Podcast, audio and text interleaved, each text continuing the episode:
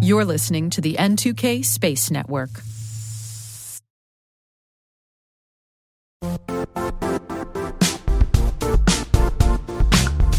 Don't struggle to align your organization's cybersecurity with business risk.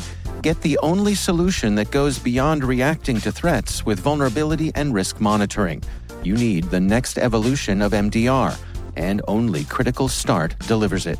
Critical Start doesn't just monitor and respond to threats. They put you in control by detecting suspicious activities, quickly responding to contain threats, and identifying your most critical assets and protecting them against vulnerabilities and exposures. With continuous visibility, expert guidance, and measurable risk reduction, Critical Start has redefined what it means to manage cyber risk. Demonstrate provable security maturity to your leadership while positioning your program to achieve the greatest risk reduction per dollar spent. Stop fearing risk and start managing it with Critical Start. Visit CriticalStart.com and request a demo today. That's CriticalStart.com.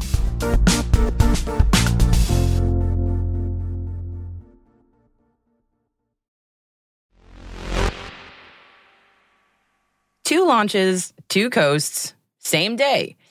A friendly reminder, while we may be getting used to hearing things like this, it is absolutely encouraged to take a step back and geek out over how cool it all is. It's amazing to think that two SpaceX launches bringing dozens of satellites to low Earth orbit in just 24 hours is also really just another day in this new space era. T-minus 20 seconds to LOS egress. Go for the floor. Today is Monday, June 12, 2023. I'm Maria Varmazis, and this is T-Minus.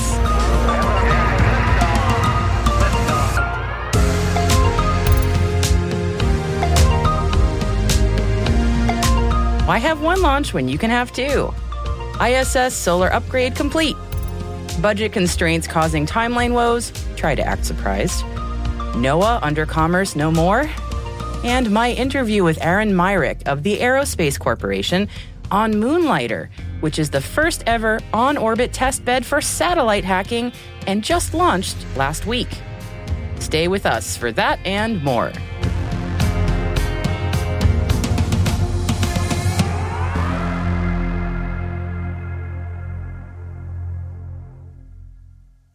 Here are your items for today's Intel briefing. Today, June 12th, we have two SpaceX launches on tap, one on the U.S. East Coast and another on the U.S. West Coast. As of the time of this recording, the first one already launched from Florida early this morning. 53 Starlink satellites aboard a Falcon 9 lifted off from Cape Canaveral, and the first stage booster has already made its safe return back to a shortfall of Gravitas drone ship. Later today, a little after 2 p.m. Pacific time, from Vandenberg Space Force Base in California, another Falcon 9 is due to launch.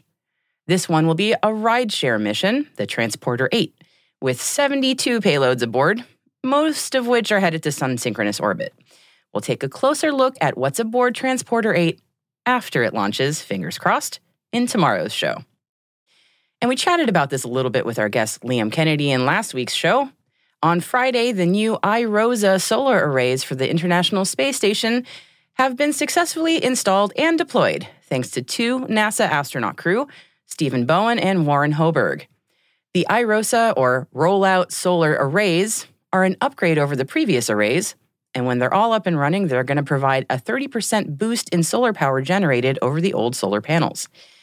And while this was astronaut Hoburg's first EVA, otherwise known as a spacewalk, this was Bowen's ninth. He has now spent over 60 hours out in space. Wow. On our Friday show, we discussed the Government Accountability Office report on Pentagon procurements. It's a hefty report that we've been working our way through. Makes for thrilling weekend reading. And another takeaway from the paper was delays to the U.S. Space Force GPS ground system overhaul.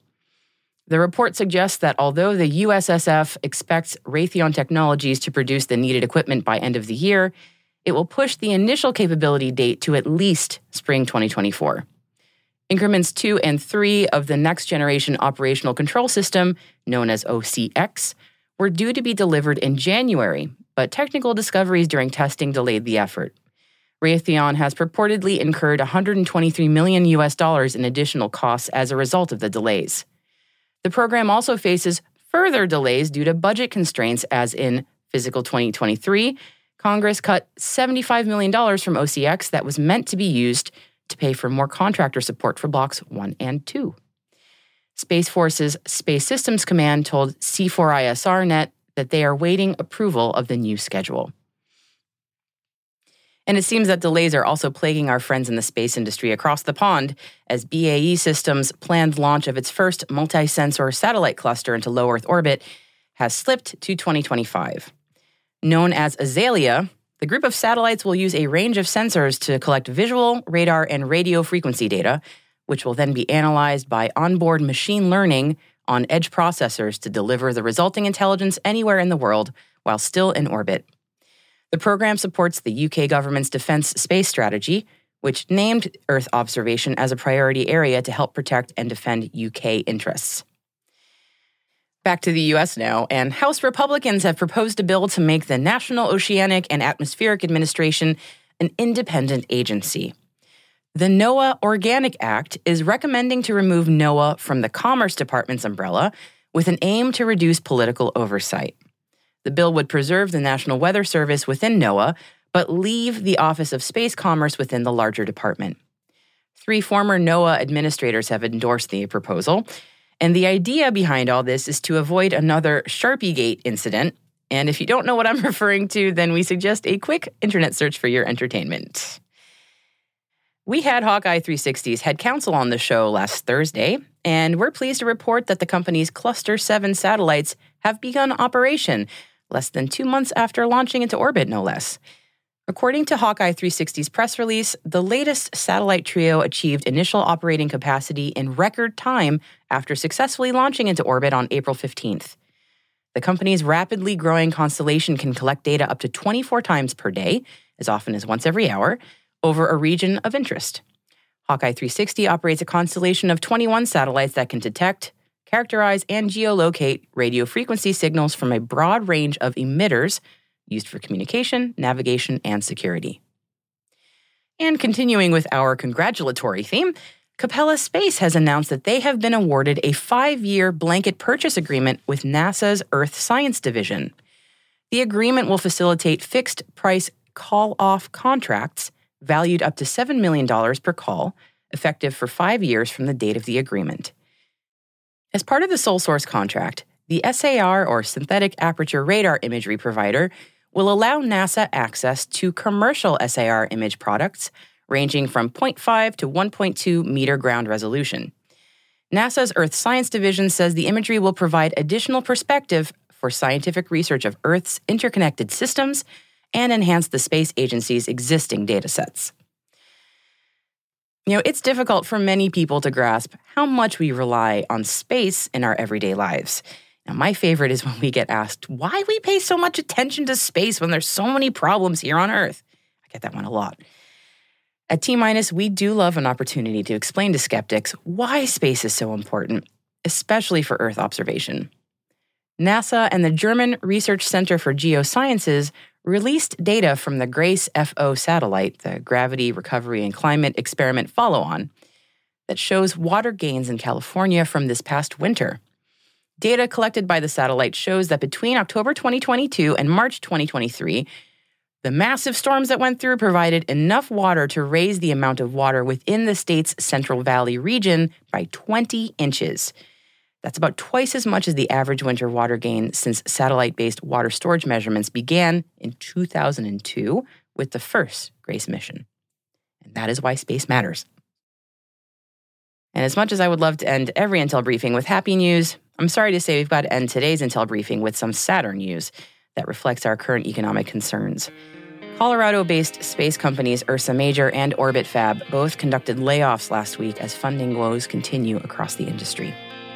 You can read more about that and any of the other headlines that we've covered today in the selected reading on our website, space.n2k.com.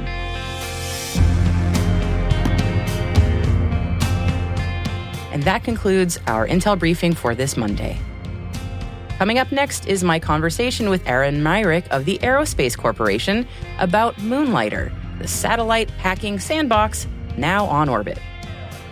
And hey, T-Minus crew, every Monday we produce a written intelligence roundup, and it's called Signals and Space. So if you happen to miss any T-Minus episodes, this strategic intelligence product will get you up to speed in the fastest way possible. It's all signal, no noise. You can sign up for Signals in Space in our show notes or at space.n2k.com.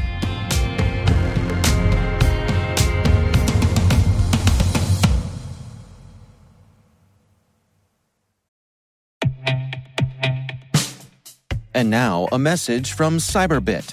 Mastering cybersecurity is like mastering a sport. You build muscle memory through rigorous practice, then you train as a team to foster cohesion while operating under pressure.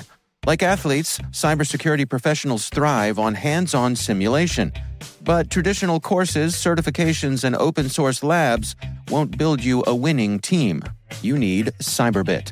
Cyberbit offers a hyper-realistic simulation environment for your SOC, IR, and C-suite to refine your skills, all using the market-leading SIMs, EDRs, firewalls, and WAFs they use every day. Cyberbit is offering Cyberwire listeners a free live-fire exercise. Sign up your team now at cyberbit.com/cyberwire.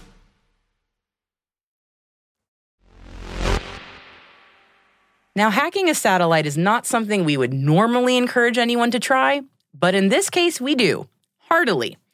As of last week, there is a satellite up on orbit built exactly for this purpose, with the goal of being a teaching tool for space organizations and security practitioners to better secure space systems.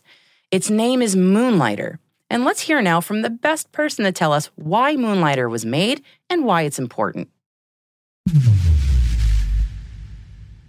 Hi, I'm Aaron Myrick from the Aerospace Corporation. I'm a senior project engineer and the lead of Moonlighter. Thank you, Aaron, for joining me. I'm so excited to talk to you about Moonlighter. Being a former cybersecurity person who has now moved into the space world, this is like the combination of all things that I really love. So for our listeners who aren't familiar with Moonlighter, could you give me sort of the pitch of what it is? Yeah, so Moonlighter started out of this project called Hack-A-Sat. And Hack-A-Sat is a joint effort between Space Systems Command and the Air Force Research Lab to engage with the hacker community. A few years back, one of the leads over at the Department of the Air Force went to DEF CON and saw that there was all these interesting people at this conference. It's a hacker conference that 30,000 people go to every year in Vegas. And there's all these interesting people and people working on very interesting problems. And what he thought was, hey, it'd be great if we could bring the space community into this sort of environment, because space has always been sort of closed off from the rest of the world. So we wanted to open it up to the public and engage the hacker community. And so Hack-A-Sat was started, and we've done several iterations of it. But one of the things that we really wanted to do in Hack-A-Sat is to have a live vehicle to do this cyber competition.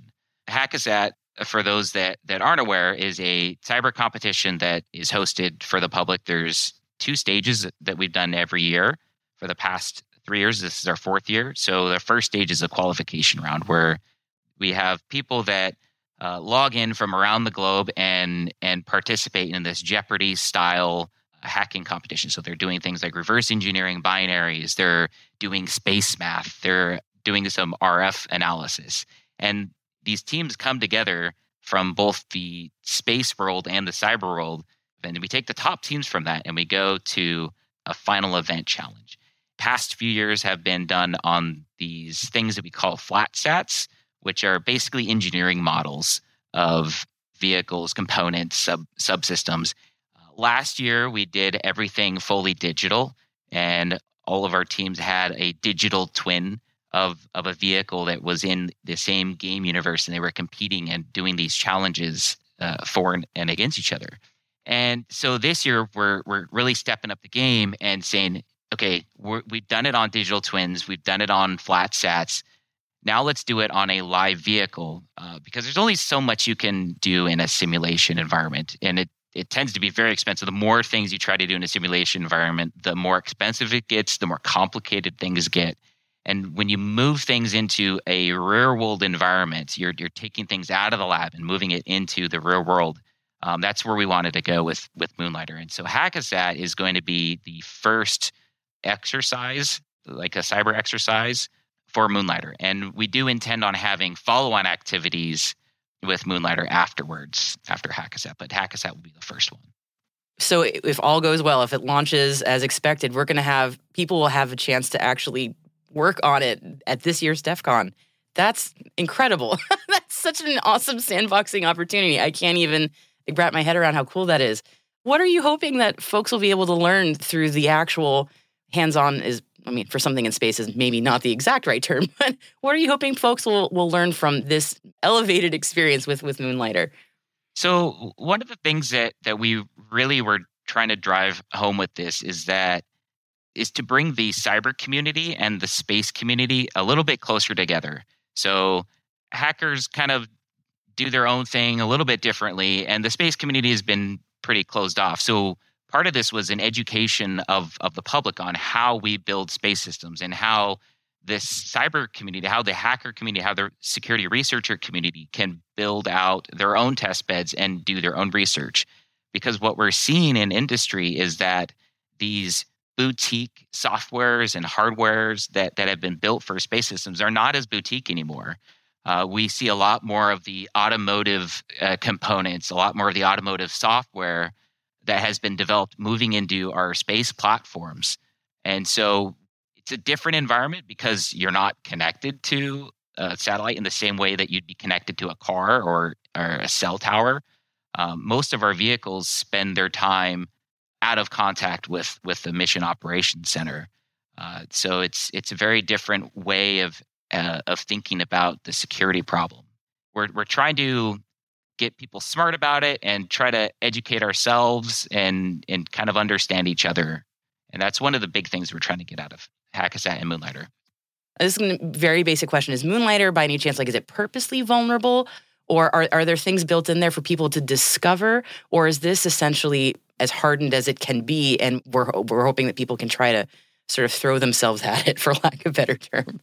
Yeah, so it's purposely vulnerable in some ways. So we have what we call a cyber payload on there. So that is the true sandbox of where we're doing these cyber activities, and the boundary of that is where we've tried to build in protections for the vehicle. So we have the ability to shut off that cyber payload and reprogram it from alternate means that we wouldn't normally build in when we're designing a vehicle. So in some ways, we build things that are purposely vulnerable so that we have the ability to test out what happens when things are vulnerable and how do we recover our systems.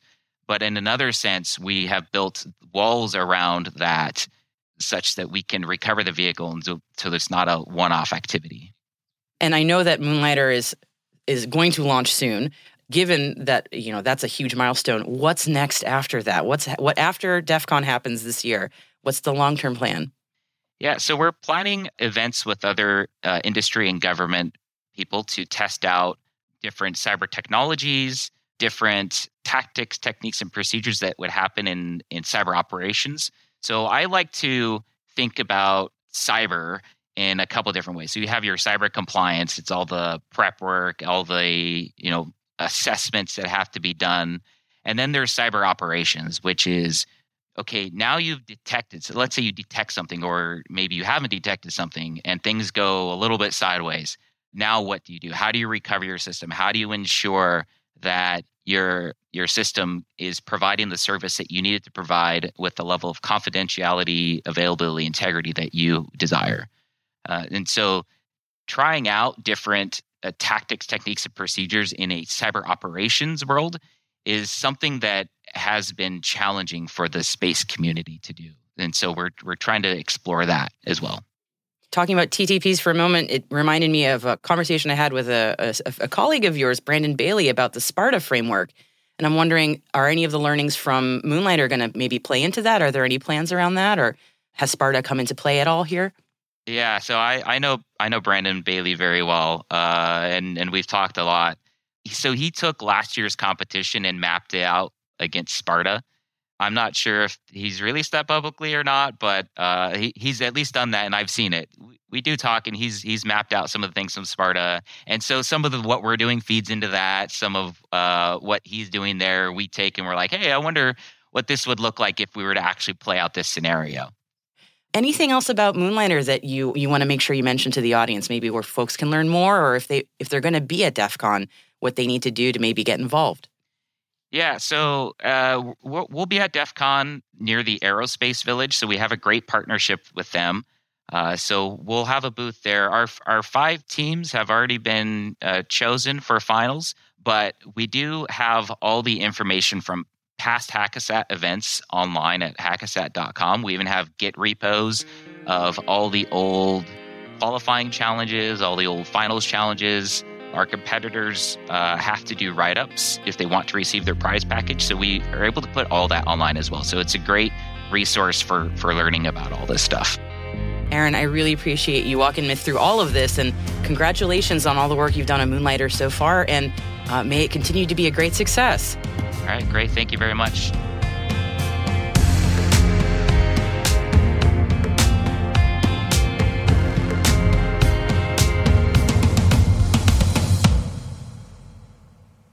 And we'll be right back.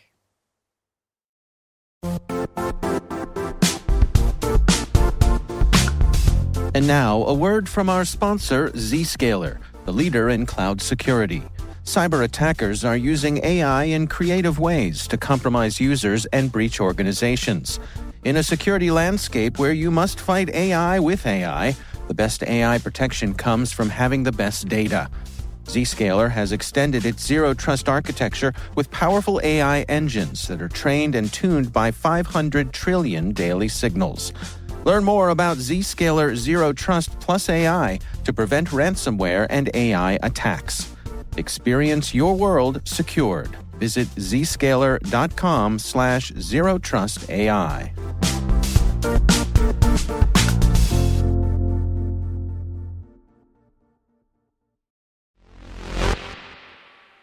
And welcome back.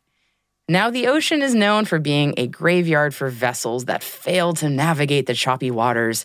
We all grew up with tales of famous shipwrecks, I'm sure, like the Mary Rose and the Titanic, or one of my favorites, the Whydah pirate ship. But did you know that the ocean is becoming increasingly known for its collection of space debris? First, there's Point Nemo, a hidden graveyard lurking at the bottom of the Pacific Ocean where space debris has been discarded since the 1970s. Some 260 objects have been landed there by the United States, Russia, Japan, and European nations, and it will become the resting place for the ISS when it's decommissioned in 2030.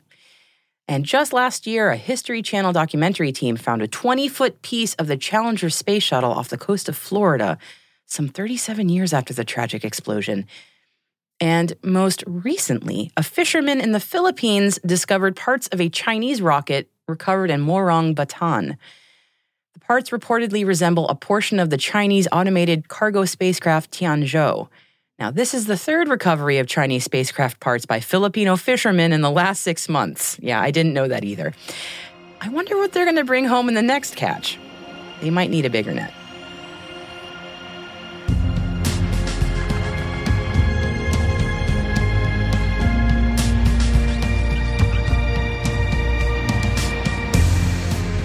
And that's it for T-Minus for June 12th, 2023. For additional resources from today's report, check out our show notes at space.n2k.com.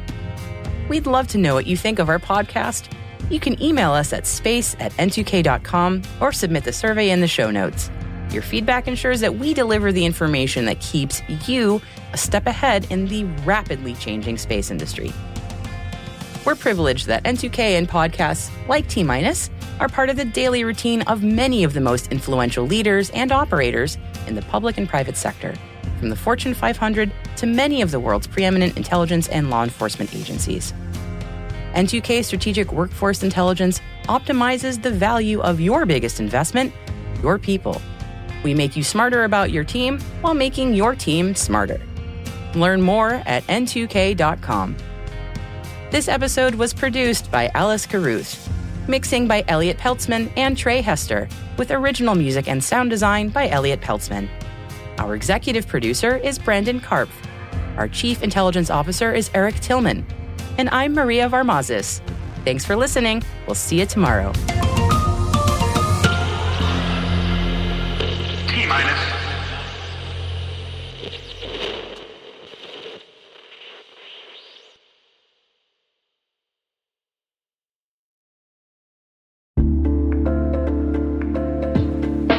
Hi, everybody. It's Maria Varmazis here, your host over at T-Minus Space Daily, and sometimes a guest on Hacking Humans, too. We here at N2K Cyberwire work hard to bring you concise, intelligence-driven news and commentary, and we'd like to know how we're doing. Please take a few minutes to complete our audience survey and share your feedback to help us continue to grow and meet your needs. Visit cyberwire.com/survey. That's cyberwire.com/survey to get started. Thanks so much for your input as we reach for the stars. It means the universe to us.